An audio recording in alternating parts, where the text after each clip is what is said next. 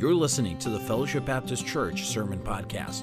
Fellowship Baptist Church is located in Clark Lake, Michigan. Today's message is part of a series called Rooted in Christ by Pastor Daniel White.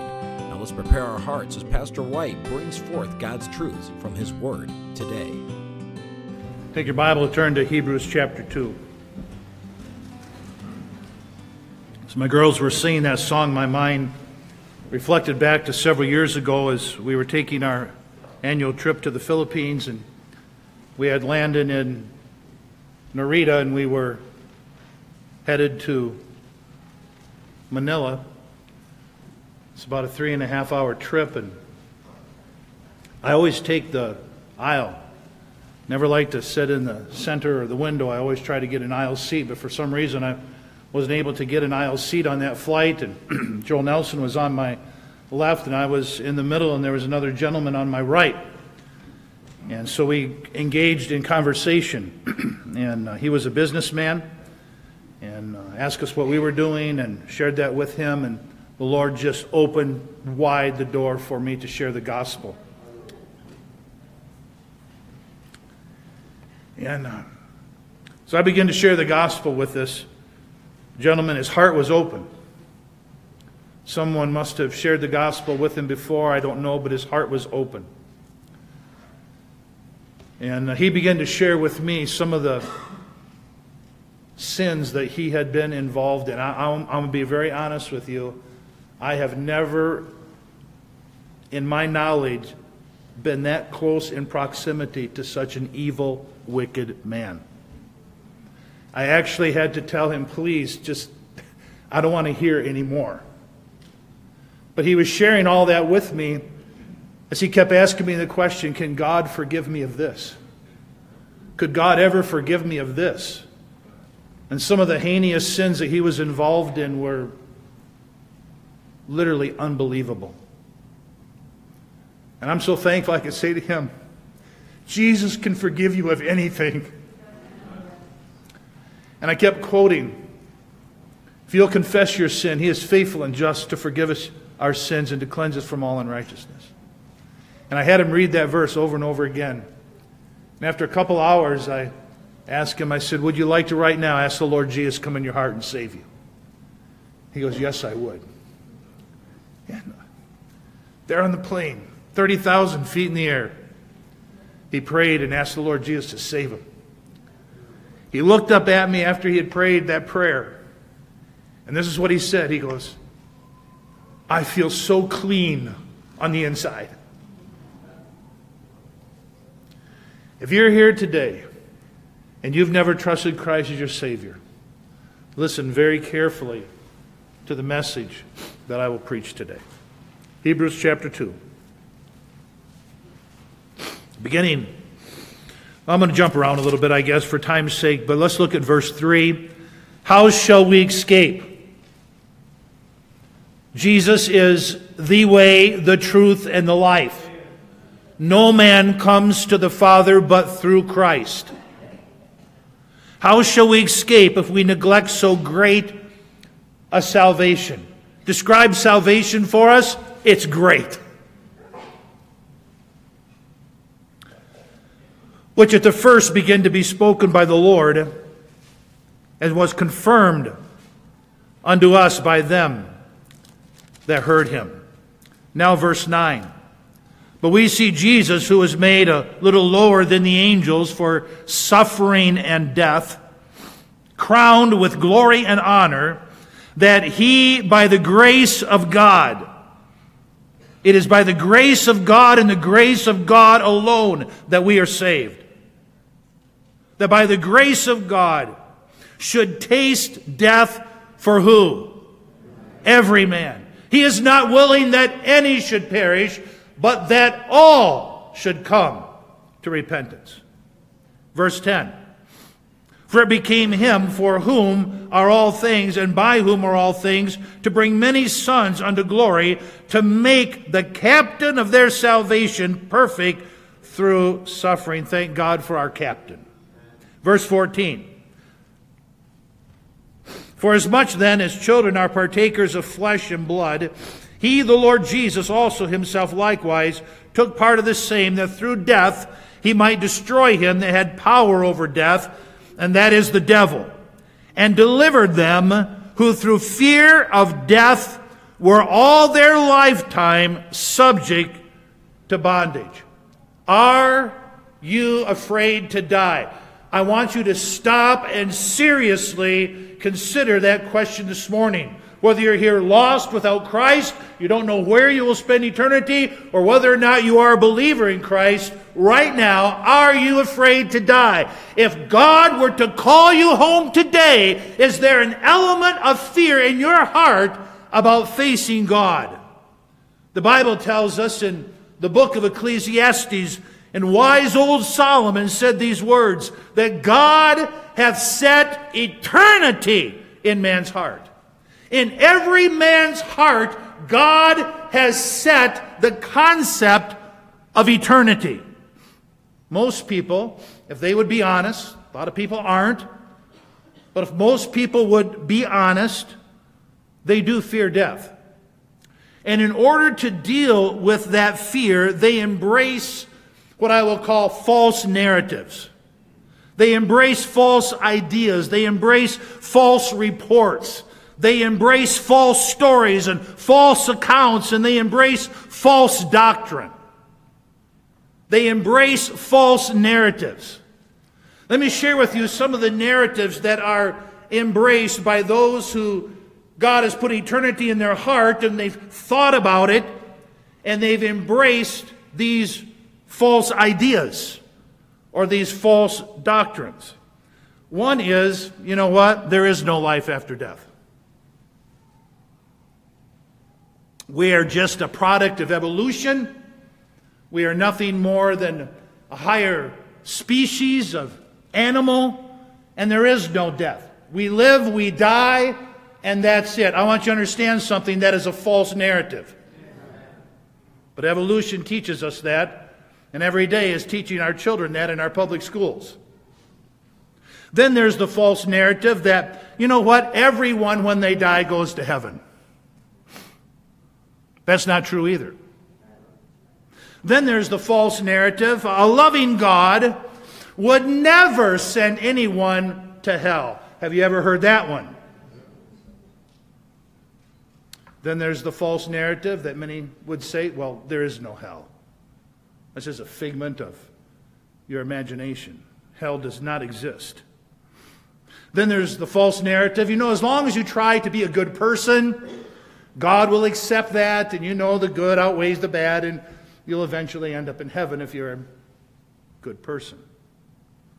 Then there's the doctrine of the Seventh day Adventist, who believe that the faithful, upon death, will enter into what they call soul sleep. You die and you just go to sleep, waiting until the day of resurrection. When you will then be resurrected, and uh, the believing will go to heaven, and the unbelieving will go to hell, and there in hell they'll just simply be annihilated, and there's no eternal existence in hell whatsoever. I remember having some conversation with a Seventh day Adventist pastor. Some of you may remember years ago when we were first starting the church and we were looking for a place to worship on one Sunday. We met in a Seventh day Adventist church because they don't use it on Sunday, they use their church on Saturday. And so uh, we used their church. That was only one Sunday, by the way. Uh, there, I'll tell you, I, will never forget, there was just something wrong about being in that church. There really was. It was just an oppressive service, and I said, well, we can't be here. But I remember talking to that pastor and fellowshipping with that pastor. He said, I want you to understand something, Dan. He said, We believe in a hotter hell than you do. I said, What? He goes, Yeah, we believe when someone dies without Christ, they go to hell and they're just annihilated. You believe they're just going to burn forever. We believe in a hotter hell than you do. Well, that's a Seventh day Adventist doctrine. Then there's the doctrine of Buddhism and Hinduism. They're kind of really the same when you look right at it. And they believe in that whole concept of reincarnation. You know, you just try to be the best person that you can be in this life, and then you will be reincarnated into a higher life form. If you're a bad person, you'll be reincarnated into a lower life form. That's just stupidity. How many of you here have ever heard of limbo? Most people have no idea where that idea of limbo comes from, but it comes from the Catholic Church and one of their uh, made up theologies. And limbo and the Catholic doctrine is that unbaptized souls, innocent souls, such as infants who have not yet been baptized, or virtuous individuals who lived before the time of Christ on earth, or those who have died before they've had opportunity to be baptized into the Roman Catholic Church, will not exist in heaven and they'll not exist in hell, but they will exist forever in this place called limbo. And that's where we get the idea of limbo from. Can I tell you something? There's no limbo in the Bible. That is a false narrative. Then there's the Catholic doctrine of purgatory. Have you ever heard of purgatory? I was talking to Brother Gutlai, who was one of our missionaries from Thailand, and he was raised in the Philippines, and he was Roman Catholic before he got saved. He goes, every, every Roman Catholic in the uh, Philippines believes in purgatory. It's a Catholic Church doctrine. It is the belief that all those who die in God's grace and friendship, but still imperfectly purified, are indeed assured of eternal salvation, but only after they undergo purification in this place called purgatory. There in purgatory, they can achieve a level of holiness so that they can enter into heaven's glory. So he said, every Roman Catholic in the Philippines believes that when they die, because, I mean, who has reached that state of sinless perfection? They all believe that they will go to purgatory. And this is what he said. This is a former Roman Catholic. He said that was just a scheme by the Roman Catholic Church in order to bring more money into the church because you can actually, someone in this life can pay the priest to pray for you and shorten your stay in purgatory. This is a false narrative. There is no limbo, there is no purgatory. It's Islam. Let me give you a false narrative in Islam. How many have ever heard of the concept of the 72 virgins, an aspect of paradise? This concept is taught in the Quran, which describes a very sensual paradise for faithful, believing, commandment keeping men who have embraced the doctrine of Islam, and especially if they give their life as a martyr for Islam. This is what is behind ISIS. Especially if they give their life, then they are guaranteed in paradise to be given 72 beautiful virgins that they'll be able to marry once they get to their paradise. Conversely, faithful women will be provided with only one man. And this is what it says and they will be satisfied with him.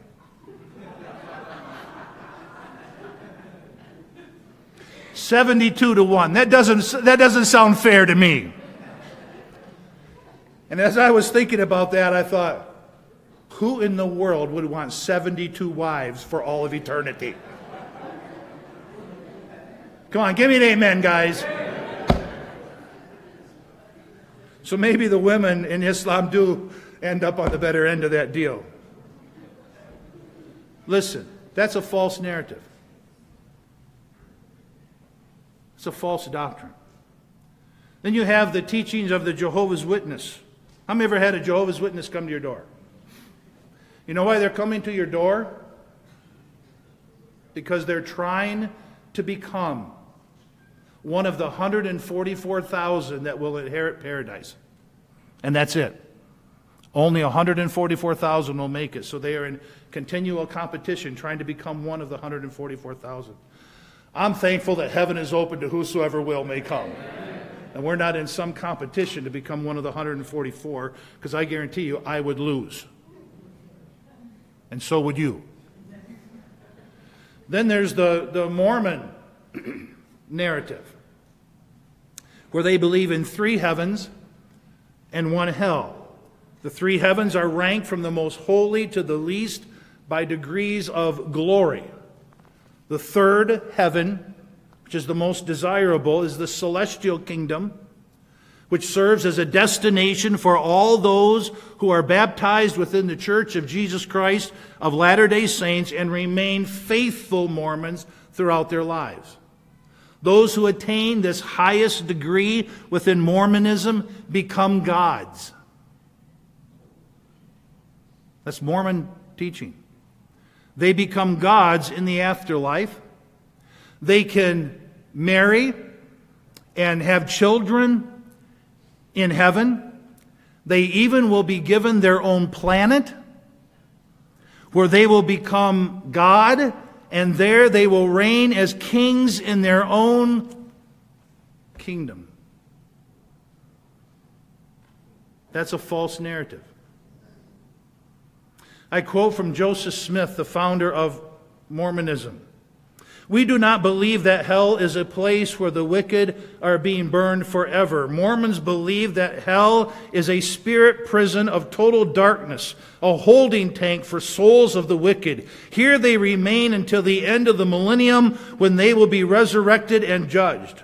Those who failed to prove themselves worthy of the celestial reward of the celestial heaven will return again to their prison of darkness.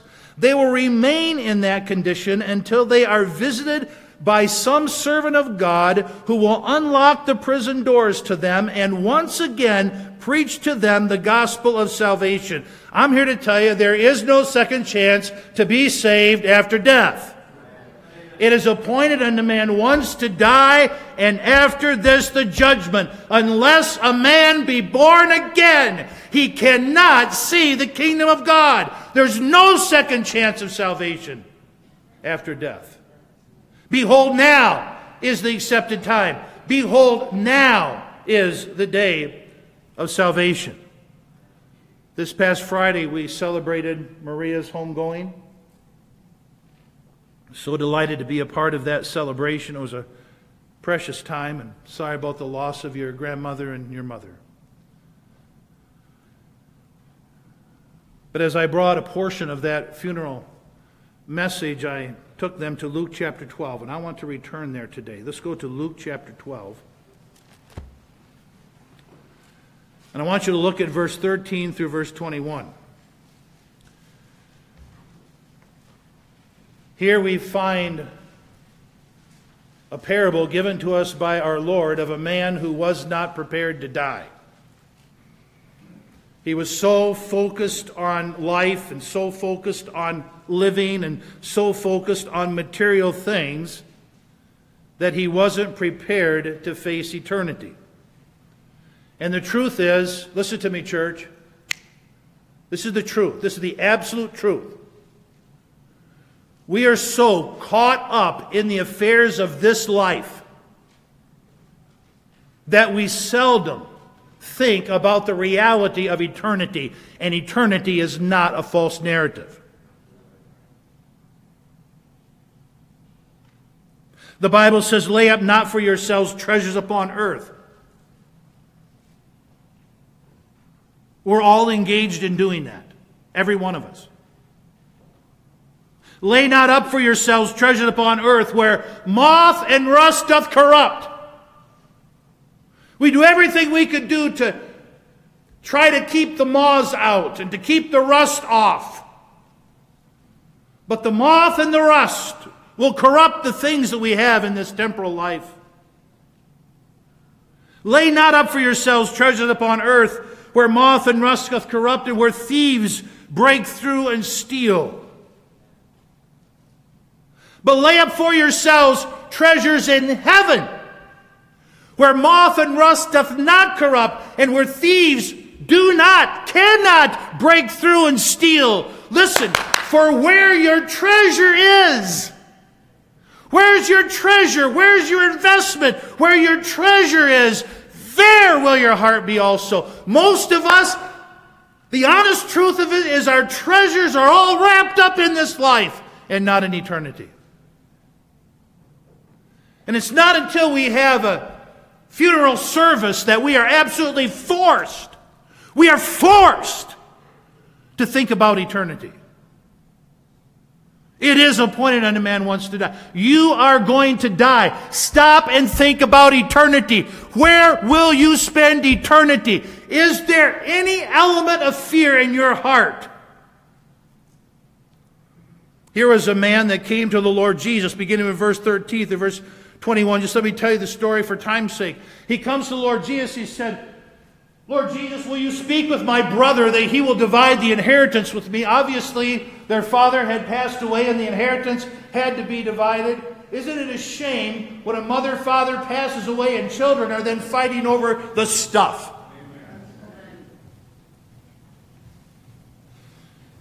You all know we had to go through some decontamination of our home because of mold and everything we had in our attic. Uh, Daniel cut a big hole in our attic and we pulled a dumpster up and everything we had in our attic we had to throw away. We probably threw ten, twelve thousand dollars worth of items away. Our attic is a big walk-in attic, and that's where we stored everything.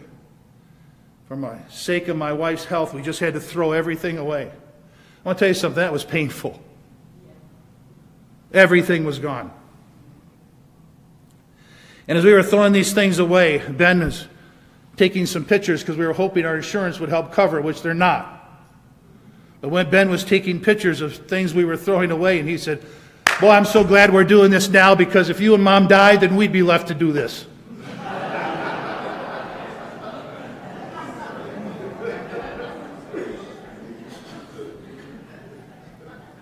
Throwing them off the roof.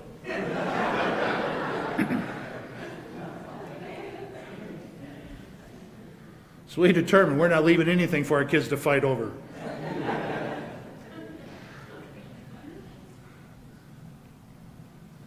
Speak to my brother. Jesus said something like this He said, Man, man, who made me a judge or divider over you? Now, Jesus could have equally have divided that inheritance. No problem. He was wise enough to do that. He's God. But then he looks at that young man and he said, Here's the issue. The issue is your heart. Man's life does not consist in the abundance of the things which he possesses. Do you understand that, young man? And as you begin to think, that's how we as Americans think. That life consists of the things that we have, of the investments that we have, of the money that we have, of the jobs that we have, of the home that we have, the cars that we drive. Stuff. That's how we think. So Jesus said, Man's life consists not in the abundance of the things which he possesses. Young man, you listen to me. Beware of covetousness.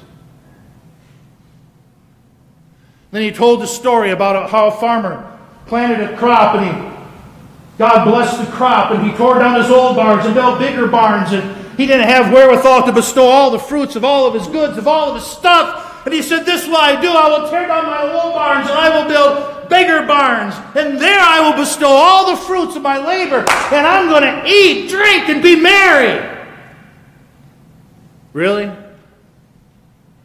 There's one thing he forgot about eternity.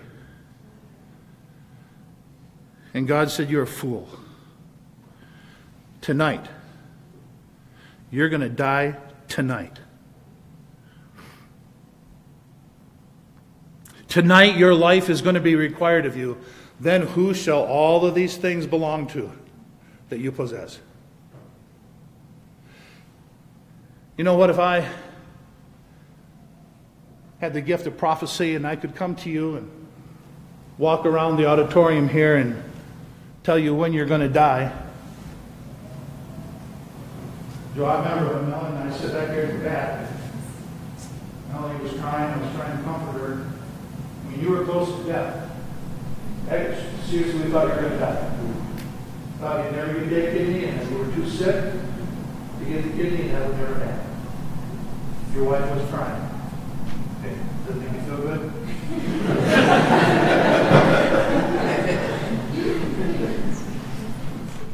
so uh, we talked about it, didn't we, Mel? But you didn't die. But you're going to. Yes. Why, she's, she's laughing now.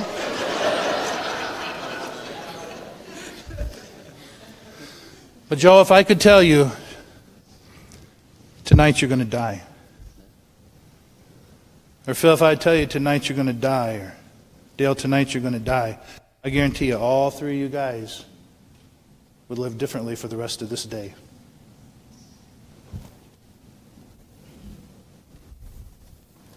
Behold, what is our life? It's but a vapor that appears for a little season and then it vanisheth away. Love not this world, neither the neither the things. This young man loved things. Have you ever noticed the more things you have, the more things you have to worry about? Have you ever noticed that? The more things you have to take care of, Am I telling you the truth right now? Then you go over to the third world countries where they don't have anything and they're just as happy as can be. Go figure.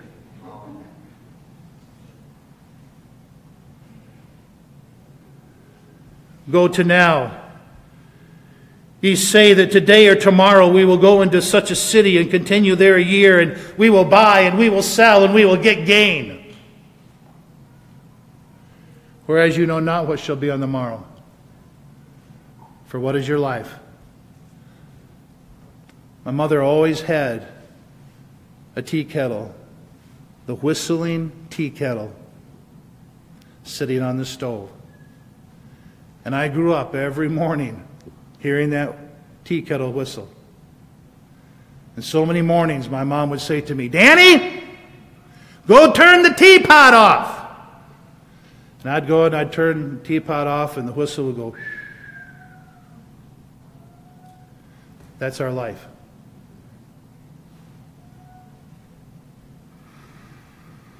Jesus said, The cares of this world. Here, here's what's going to happen today. I'm going to teach about this and what the Bible says about it, what Jesus tells us about it, and we're all going to sit here and say, absolutely, I got too much stuff. I'm, I'm, I'm just consumed with the things and the cares of this world. I'm going to get focused on eternity, and we're going to walk out the doors and we're going to forget everything the preacher just said. And we're going to get caught back up in the affairs of this life. The cares of this world the deceitfulness of riches. Man's life consists not in the abundance of the things which he possesses. The deceitfulness of riches, it chokes the word.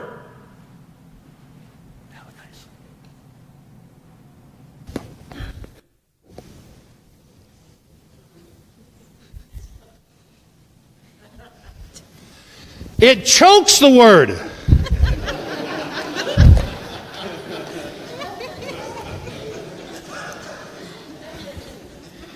Hi, Malachi.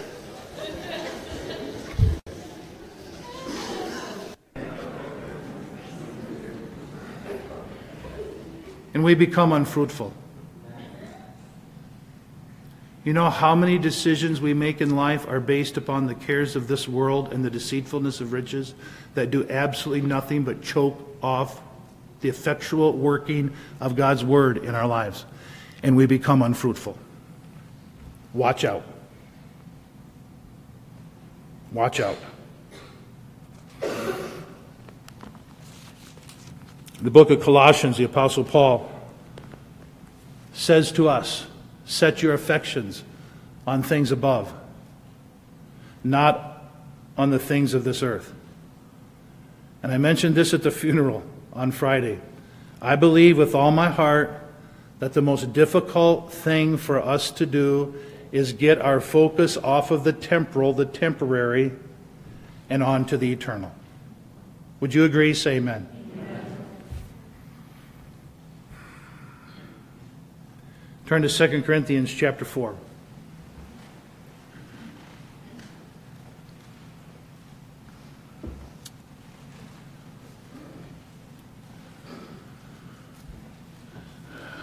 Second Corinthians chapter 4, I'll begin with verse 18 while we look not on the things which are seen. Look at your focus on that. while we look not upon the things which are seen, but on the things which are not seen.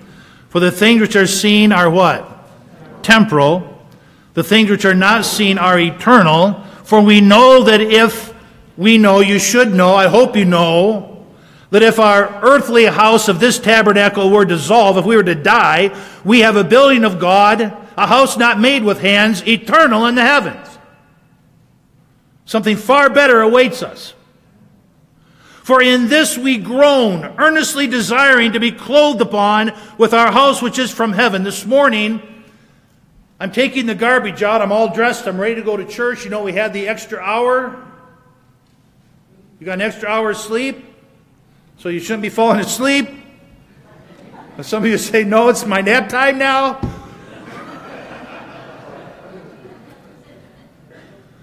But Alyssa comes out and she said, Dad, Dad, you got to come in. Mom's laying on the bathroom floor.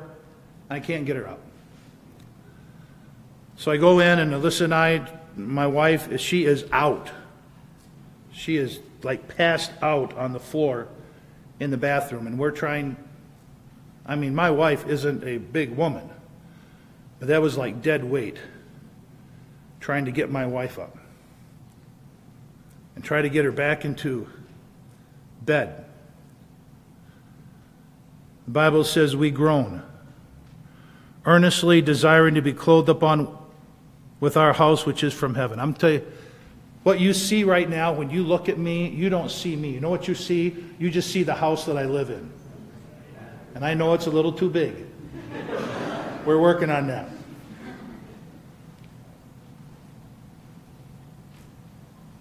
But I can't wait till my wife is given her new body. Drop down a few verses. Therefore, we are always confident. There's two times this word confident appears. We are always confident, knowing that whilst we are at home in the body, we are absent from the Lord. Yeah, we're all confident about that. Uh, that's obvious. But then he goes on to talk about another confidence. We are confident, and I say and willing, rather, to be absent from the body is to be present with the Lord. So I have a question for you here today. How confident are you that when death comes, when you are absent, when the you leaves your earthly home, how confident are you that to be absent from this body is to be present with the Lord. How confident are you?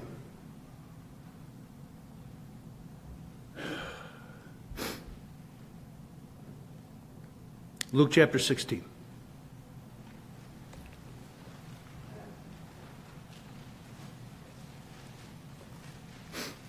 Again, I would love to read this whole passage. It runs through verse 31. But this is the story of the rich man and Lazarus. And then there's people that come to you and say, you know what, preacher, that's just a story. That's just a parable.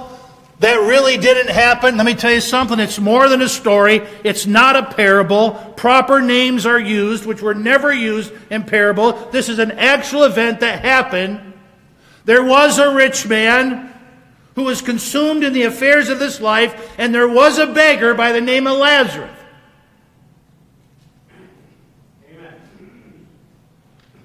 And that, that beggar would beg for crumbs from the rich man's table. You could just see the rich man and all the food and all the plenty that he had, just taking a few of the crumbs and throwing those crumbs onto the ground and seeing Lazarus take some nourishment from those crumbs and laughing at Lazarus. The Bible says that Lazarus was full of sores.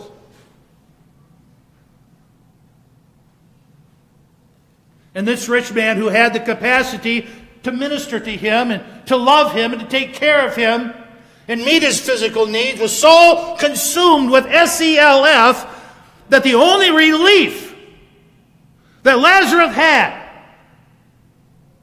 was when the dogs would come And even the dogs would have compassion upon him, and the dogs would lick his sores. It was the only healing that this poor beggar had. But this poor beggar had something that the rich man didn't have. He had faith. He knew where he was going to spend eternity. And the Bible said the day came when, like all of us, the grass withereth, the flower falleth away. Lazarus died. I want to tell you something. When Lazarus died, he was more alive than he had ever been. And the angels came and carried him off into Abraham's bosom. And shortly after that, you know the story. The rich man died. Lazarus goes to paradise. The rich man goes to hell. And between paradise and hell, there was this great gulf fixed so no one could pass between the two. And in hell, the rich man lifted up his eyes and said, Father Abraham, would you send Lazarus to dip the tip of his finger in water and cool my tongue? I mean, stop and think about it. What could one little drop of water do? Would do a lot if you're in hell.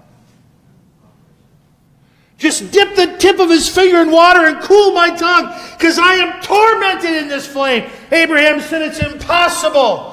We cannot pass back and forth from one place to the other. He said, Then send Lazarus back from the dead.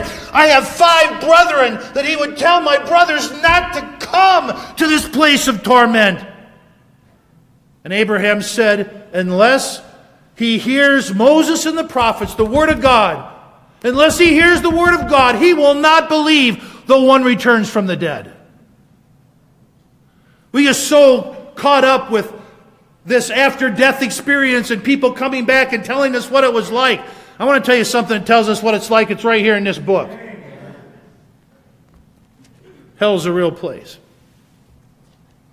All those false narratives that I mentioned to you when we started out do not take in consideration the truth of the Word of God. Hell is a real place. There are 150 references to hell in the Bible. There are five references to the lake of fire. It's called a place of fire, hellfire, everlasting fire, furnace of fire, a fire that never shall be quenched, eternal damnation, where there is weeping and wailing and gnashing of teeth, a place of torment, everlasting punishment, and utter darkness. That is just a brief description of hell. And they shall be cast, the unbelievers will be cast into a furnace of fire, where there shall be wailing and gnashing of teeth. Jesus said, Depart from me, ye cursed, into everlasting fire prepared for the devil and his angels. I've had the opportunity here recently to share the gospel with a you know, I call him a young man. I mean, he's married and has children, but to me, he's young. I've had wonderful conversation with him. He's seeking the Lord. He's reading the scriptures. I have all the confidence in the world he's going to come to faith. But just recently, I sat down with him, and we'd only had conversation over the phone. I sat down with him, was talking to him personally, and he said, "You know what? I'm going to tell you, Pastor, I'm not afraid to die." I said, "You better be afraid to die." He said, No, I'm not afraid to die. I said, If you know what awaits you when you die, you would be afraid to die. If you're here today without Jesus Christ, if you will understand what awaits you when you die, you would be afraid to die. The Bible said, And fear not them which kill the body, and are not able to kill the soul, but fear him which is able to destroy both soul and body in hell. You know why I got saved? Anyone here want to know what I got saved? Because I didn't want to go to hell. I was five years old and I was presented with the reality of hell in Bible school. You know, now we have the CEF program. I thank the Lord for the multitudes of young people that have been saved in CEF. But now because of lawsuits that have come against them, they now no longer can talk about hell as they present the gospel in the CEF ministry. Can't mention hell.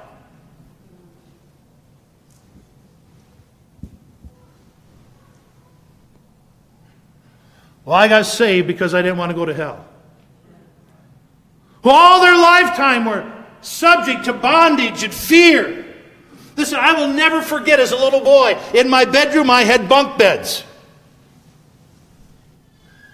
And I slept on the lower bunk, and on the top bunk, often I'd throw my clothes. And as God was drawing me to salvation, understanding my need of Christ, it was late in the evening, and the street light was coming in my window of my bedroom. And I had thrown a pair of trousers up over my bed, and they were casting a shadow on the wall. And I kind of woke up and I looked, and it looked like someone was coming out of my top bunk to get me.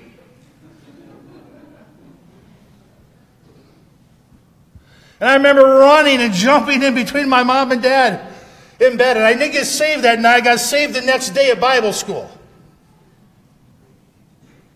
But I've been accused over the years. Someone said, well, you're just trying to scare people to get saved. Hallelujah. If I can scare you into the kingdom, I'll do whatever I can do to scare you into the kingdom.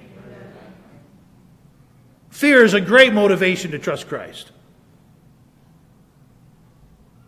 For God sent not his Son into the world to condemn the world, but that the world through him might be.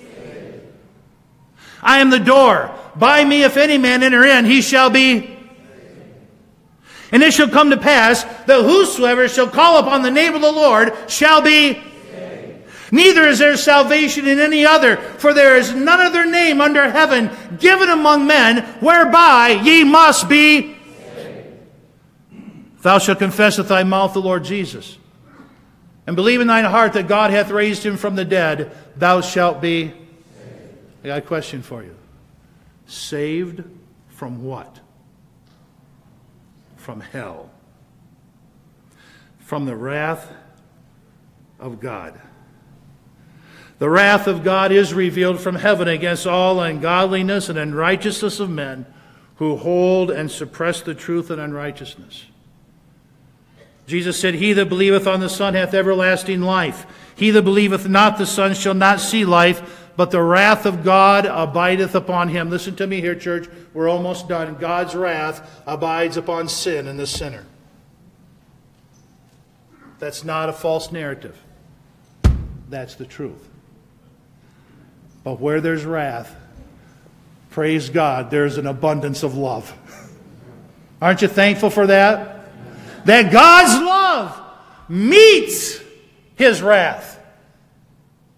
The Bible said, and some have compassion, making a difference, and others save with fear, fear, pulling them out of the fire. What are we doing when we bring the gospel to people? We're pulling them out of the fire. This is some of you here are headed to hellfire. And I am doing my best today with the help of the Spirit of God to pull you out of that fire. But listen to this, church. And others saved with fear, pulling them out of the fire. This is for you, hating even the garment spotted by the flesh. You better make sure your life backs up your message. You can't have a life all filthy with the pollutions of this world and try to bring a pure gospel to a lost and dying world, they're not going to believe you.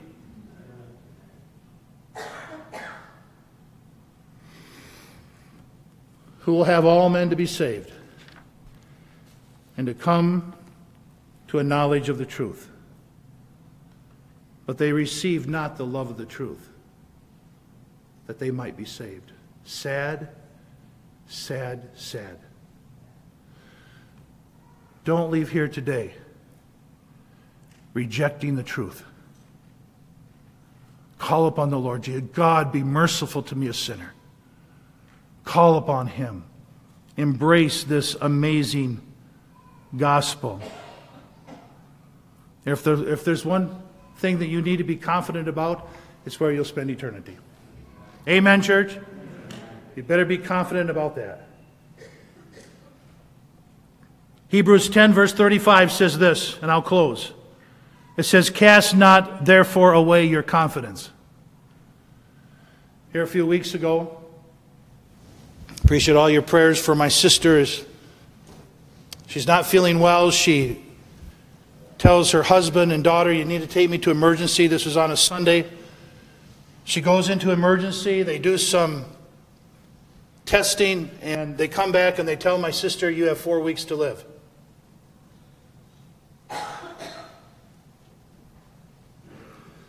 My sister lived three and a half weeks,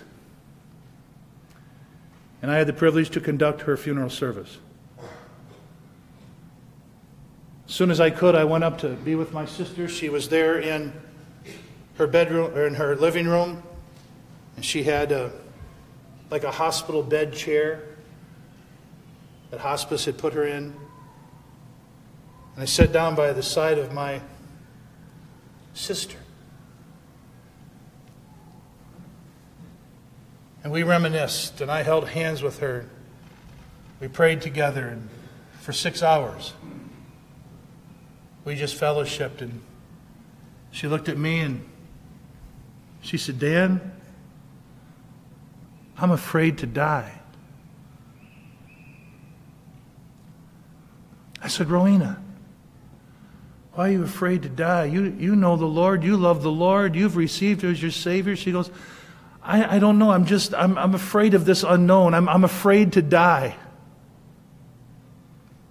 And I hugged on my sister and I kissed her on the forehead and I got out my Bible. Let no man shake you away from your confidence in Christ.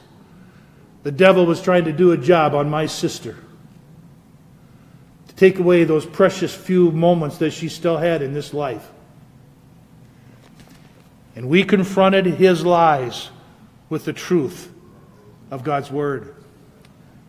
And when we were done, my sister looked up at me and she said, Dan, thank you. I'm not afraid to die.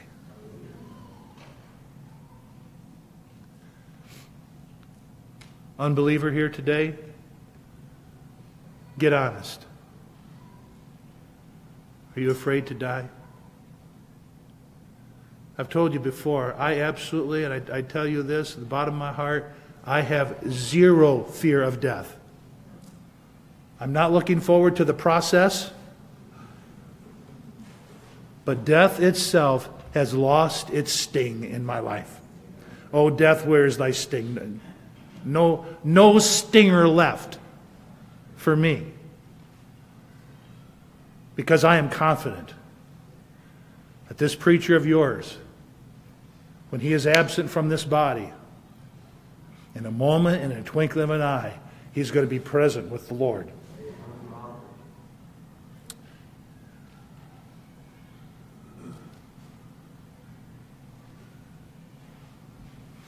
Christian, are you afraid to die? Of course, in a scripture that we read earlier in 2 Corinthians chapter 5, it ended with talking about the judgment seat of Christ. For we must all appear before the judgment seat of Christ, that every one may receive the things done in his body according to what he hath, what he hath done, whether it be good or bad.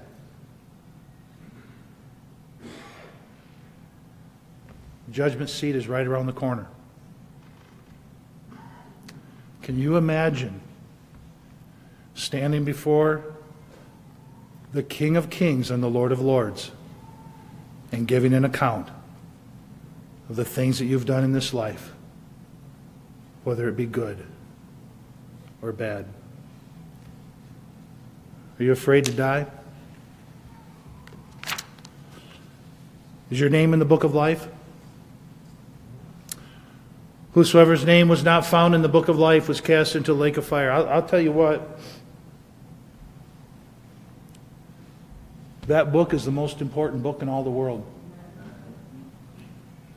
Because if you're if your name, if you're not confident that your name is in that book, you may die and go to a Christless eternity. I know my name is in the book of life. And the Lord Jesus said, if our name is in the book of life, Revelation 3 5, I will not blot out his name out of the book of life. That's in permanent ink. My name's in that book, and it'll always be in that book. And one day the Lord's going to open the book of life, and my name's going to be there. And he's going to welcome me into his kingdom. Are you afraid to die? Don't you think it'd be a good idea if we did business with God today? Let's have every head bowed, every eye closed. You have been listening to the Fellowship Baptist Church Sermon Podcast. We hope this message was a blessing and encouragement to you. If you would like more messages, visit our website at fbcclarklake.org, where all of our messages can be downloaded for free. Also, you can subscribe to the Fellowship Baptist Church Sermon Podcast on iTunes, Google Play, or SoundCloud. All of our messages are available for free. If you want to keep up to date on what's going on at Fellowship, follow us on Facebook, Twitter, Instagram, where you can see what's happening at Fellowship Baptist Church. If you'd like to visit us, Fellowship Baptist Church is located at 3200 Reed Road, Clark Lake, Michigan. Thank you so much for listening, and we hope to see you back here again next time.